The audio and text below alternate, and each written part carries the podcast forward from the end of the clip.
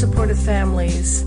This is Emmalou Penrod, and today I want to talk about IDEA, the Individuals with Disabilities Education Act. Since the enactment of Public Law 94 142 in 1975, the federal government has played a prominent role in encouraging the principle of educational equality for children with disabilities, and they have written and mandated requirements that must be met and earmarked funding that is available to states and educational agencies to implement these rules and regulations.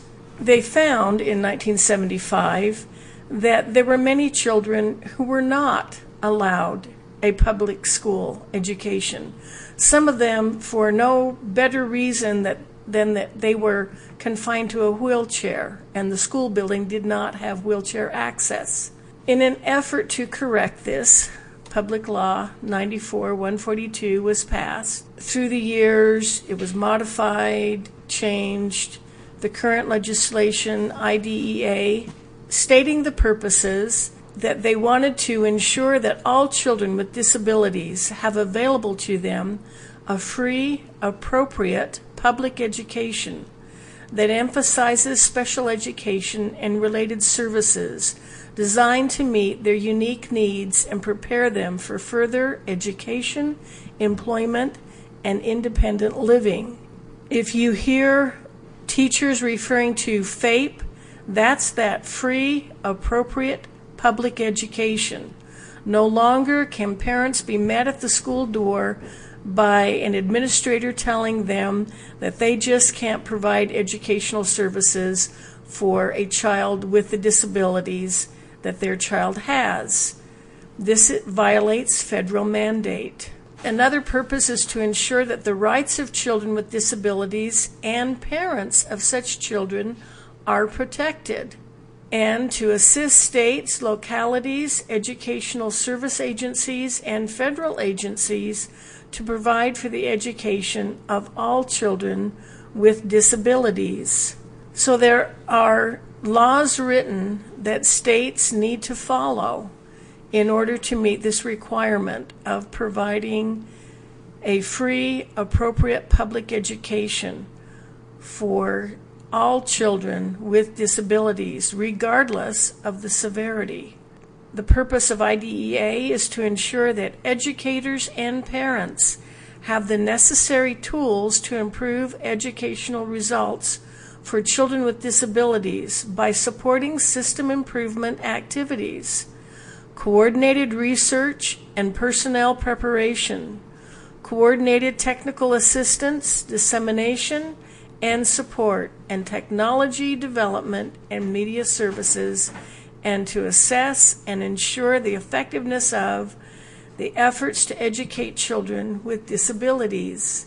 So, the biggest part of your communication with the school district when you feel that they are not meeting the educational needs of your child is to make sure they know that you understand this federal mandate, that you know that the school is required to understand the needs of your child and to implement a program that will allow them to progress.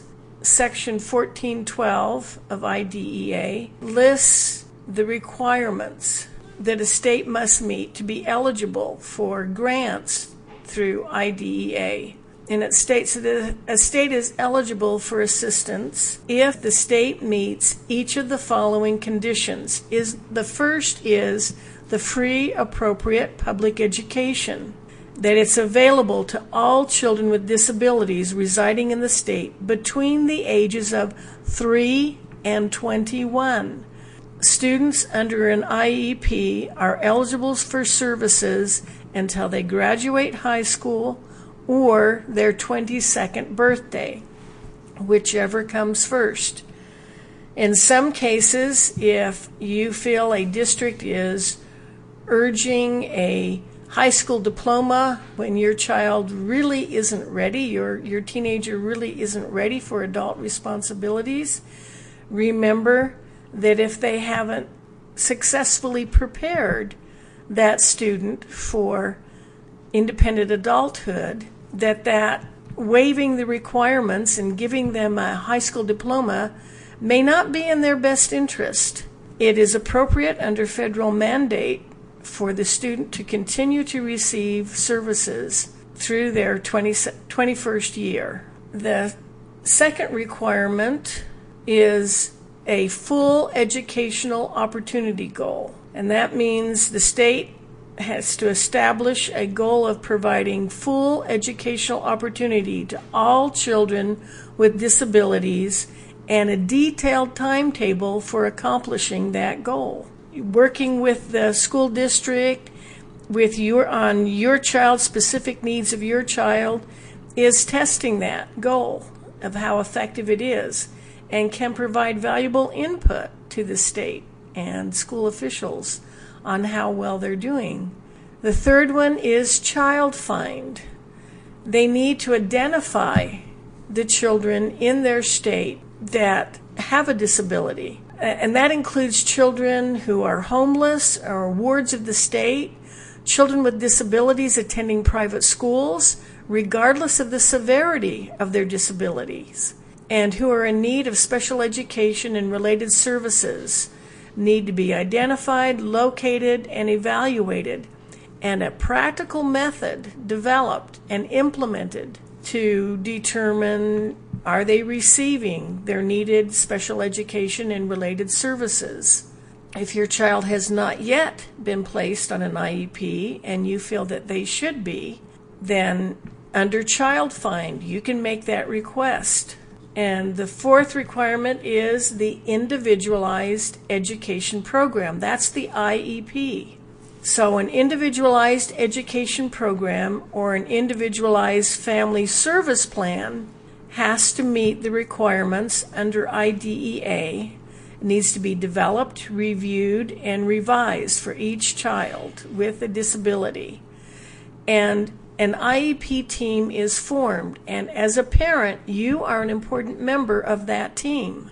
They cannot make any changes to your child's placement or to the services offered without your involvement. If they have tried to contact you, they can document that they've made several attempts to contact you unsuccessfully. So when the school contacts you, make sure you participate, get involved, provide your input. You are the best qualified on what is will work for your child. You know your child better than anyone else.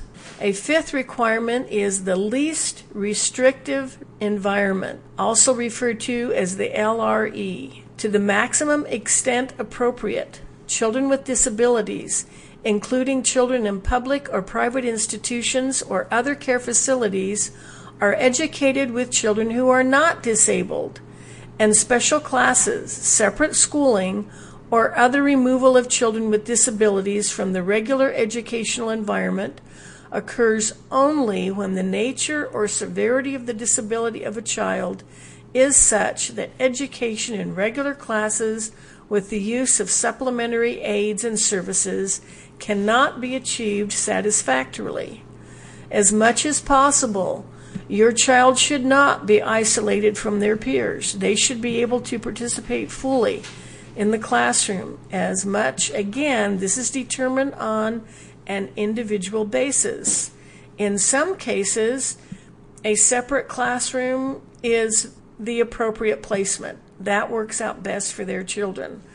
I taught for eight and a half years at a private residential treatment center for teenagers at risk. That was the best and most appropriate placement. So, again, you are the expert on your child. You know what is best for them and need to provide that input on the setting that will allow them to progress and prepare them for, as much as possible, an independent adulthood.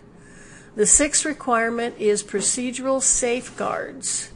So, children with disabilities and their parents are afforded the procedural safeguards, and that's to ensure that Nothing is done without your knowledge. Testing, evaluation materials, and procedures utilized for the purposes of evaluation and placement of children with disabilities are selected and administered so as not to be racially or culturally discriminatory. And communication is open between the school and the parents to work together to collaborate effectively as a team to make to provide the optimal educational experience for your child. I, I, was a special education teacher for 23 years, and my observation is that when there is an effective communication, a, a rapport, a collaboration between parents and all of the school personnel, you created a climate that allowed students to flourish. You had students reaching goals that were above what had been expected and confident and happy, and it was the ideal setting for the student. The seventh requirement is an evaluation. Children with disabilities need to be evaluated uh, appropriately most commonly, this would be once every three years to measure any changes. Does the student still need special education services? Does the amount of services need to change? The eighth requirement is confidentiality. The records, the communication need to be kept confidential children with disabilities have enough struggles already. They don't need to deal with everyone talking about them and their challenges. And the ninth one is transition. So, children who are participating, remember the age is from 3 to 21. So, if they're per- participating in early intervention programs, they want to experience a smooth and effective transition from one program to the next. So this applies to when students move from elementary school to secondary school, and even as they move from high school to post high training or employment. All of those transitions, any change. Change is hard for any student, but multiply that when you have a student with special needs. We need to make sure those transitions are as smooth as possible for the benefit of the student. The 10th requirement refers to children in private schools. To the extent consistent with the number and location of children with disabilities in the state, who are enrolled by their parents in private elementary and secondary schools, provision is made for the participation of those students in the program assisted or carried out under this subchapter. These requirements need to be met by the state. This federal mandate was written for the purpose of protecting your child as a student and you as the parents to make sure that they are receiving that free appropriate public education. If you want more information, please go to my website, insupportoffamilies.com. I offer a free 30 minute consultation. I can answer questions. If you live in Utah, I would be happy to meet with you to review your child's IEP and school records to determine how I can advocate for you at their IEP meetings. I can coach you on the process, or I can attend the meeting with you. I'd be happy to help with that. I have seen the difference it makes when there is that close connection, and my goal is to further that communication between home and school so that every student is able to reach their highest potential. This is Emily Penrod, hoping you have a great day.